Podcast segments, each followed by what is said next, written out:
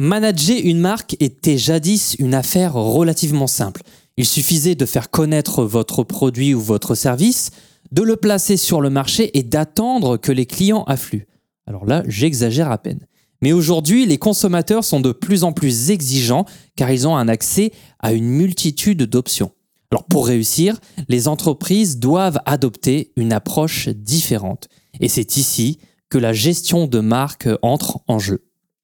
Dans ce podcast en deux parties, nous allons vous montrer comment construire une marque forte et compétitive sur un marché en constante évolution.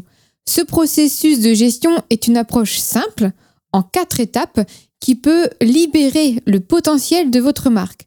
Parce que construire une marque viable nécessite plus que des investissements marketing.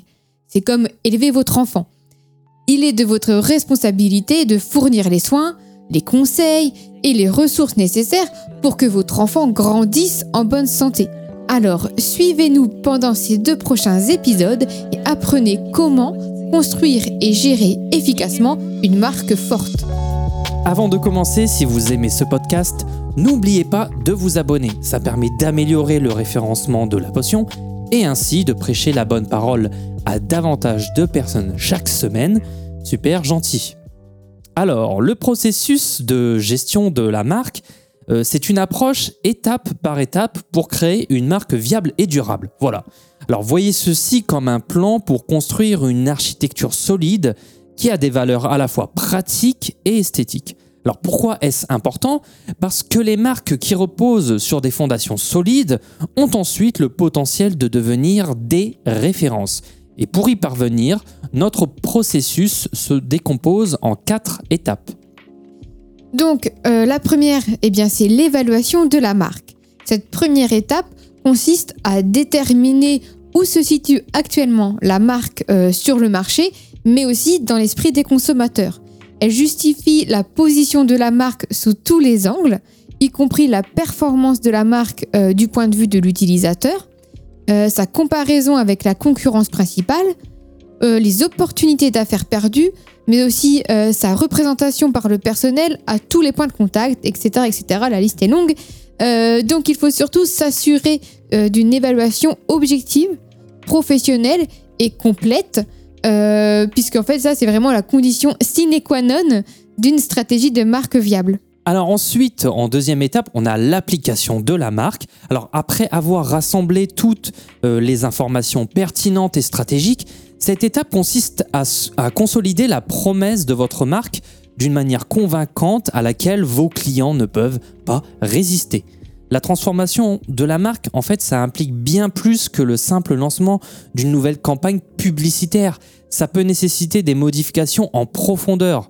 Et ça, ça va de la conception du produit à la manière dont le service est fourni. Euh, en un mot, l'objectif de l'application de la marque, c'est d'identifier un positionnement durable et viable pour la marque afin qu'elle réponde aux besoins des clients. Ensuite, on a l'engagement de la marque. Alors cette troisième étape consiste à élaborer une approche claire pour engager efficacement les différentes parties prenantes de la marque jusqu'à les convertir en défenseurs de la marque. Donc les messages de marque doivent être personnalisés afin que les différents segments reçoivent les informations les plus pertinentes tout au long des différentes étapes euh, de leur implication avec la marque.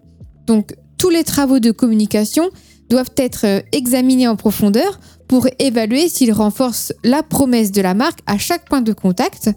Et le résultat, eh bien, c'est de maintenir un dialogue entre la marque et ses parties prenantes. Et enfin, le quatrième point, c'est euh, l'amélioration de la marque. En fait, cette dernière étape, c'est l'aboutissement de ce processus de management de marque. Une marque forte peut permettre à l'entreprise de pénétrer un nouveau territoire en synergie euh, avec son activité principale. Et ce faisant, la société peut euh, tirer parti de son capital de marque établi grâce à l'extension de la marque, à la pénétration de nouveaux segments et à une stratégie d'expansion mondiale et à davantage de moyens. Alors, comment faire l'évaluation de la marque? Alors, on va voir en détail eh bien, la première étape qui est celle de l'évaluation de la marque. C'est euh, finalement une consolidation euh, des plus grandes forces et faiblesses de la marque. Il s'agit de découvrir objectivement ce qui ne fonctionne pas et d'aller à la racine de pourquoi euh, cela ne fonctionne pas. Donc pour mener à bien la première étape, la direction de l'entreprise doit être prête à prendre eh bien, de grandes gifles de réalité euh, concernant les problèmes fondamentaux de son organisation. Donc rassurez-vous, l'évaluation de la marque ne consiste pas non plus euh, à rechercher des défauts à tout prix ou à pointer du doigt. Il s'agit vraiment euh, d'une enquête professionnelle et équitable sur les performances actuelles de la marque. Et ce n'est peut-être pas un processus agréable, ça on vous l'accorde, mais euh, c'est comme faire un bilan de santé approfondi. Mhm. Euh, identifier les nouvelles alarmantes lors d'un bilan de santé, bah, ça peut être une bonne chose, car cela nous permet tout simplement de prendre rapidement les mesures nécessaires pour remettre notre corps sur la voie de la guérison le plus rapidement possible. Donc si nous évitons de découvrir ou d'affronter le problème, eh ben, le problème va s'aggraver jusqu'à un point de non-retour. Donc quoi qu'il en soit, euh, voici le questionnaire qui va vous permettre eh d'évaluer votre marque, qui se compose euh, finalement en 10 thématiques. Effectivement, alors la première des thématiques, c'est euh, l'entreprise. Alors les questions qu'on peut se poser sur l'entreprise sont les suivantes. Les membres de l'équipe ou de la direction à un niveau opérationnel comprennent-ils et adoptent-ils les valeurs de la marque? Ça, c'est déjà très important. Il faut qu'on puisse partager ces valeurs euh, dans la même équipe. Ensuite, on peut se demander, sont-ils capables de défendre les valeurs de la marque dans leur travail, tant en interne qu'en externe? Ça, c'est super important aussi. Et enfin, on peut se demander, euh, leurs valeurs sont-elles alignées ou ont-ils des interprétations différentes de la marque? De savoir si euh, voilà, les parties prenantes d'une d'une marque sont alignées sur les mêmes valeurs, effectivement, c'est plutôt souhaitable. Ensuite, le deuxième point, enfin la deuxième thématique, ça va être le contexte. donc on peut se demander par exemple dans quelle mesure euh, la marque suit-elle les tendances euh, sectorielles et mondiales? Euh, Aussi, on peut se demander, voilà, est-ce que la marque est-elle en fait finalement un créateur de tendances, plutôt un suiveur ou un retardataire? Donc ça, ça va être aussi très important. Oui, pour voir son positionnement, si on est bien aligné, effectivement. Voilà. Et ensuite, une autre type de question qu'on peut se poser dans, ce, dans le contexte, ça va être la marque dispose-t-elle d'innovation et de percées majeures dans la conception de produits ou euh, la réalisation de services? Effectivement. Ensuite, le troisième point, on a euh, celui de la connexion.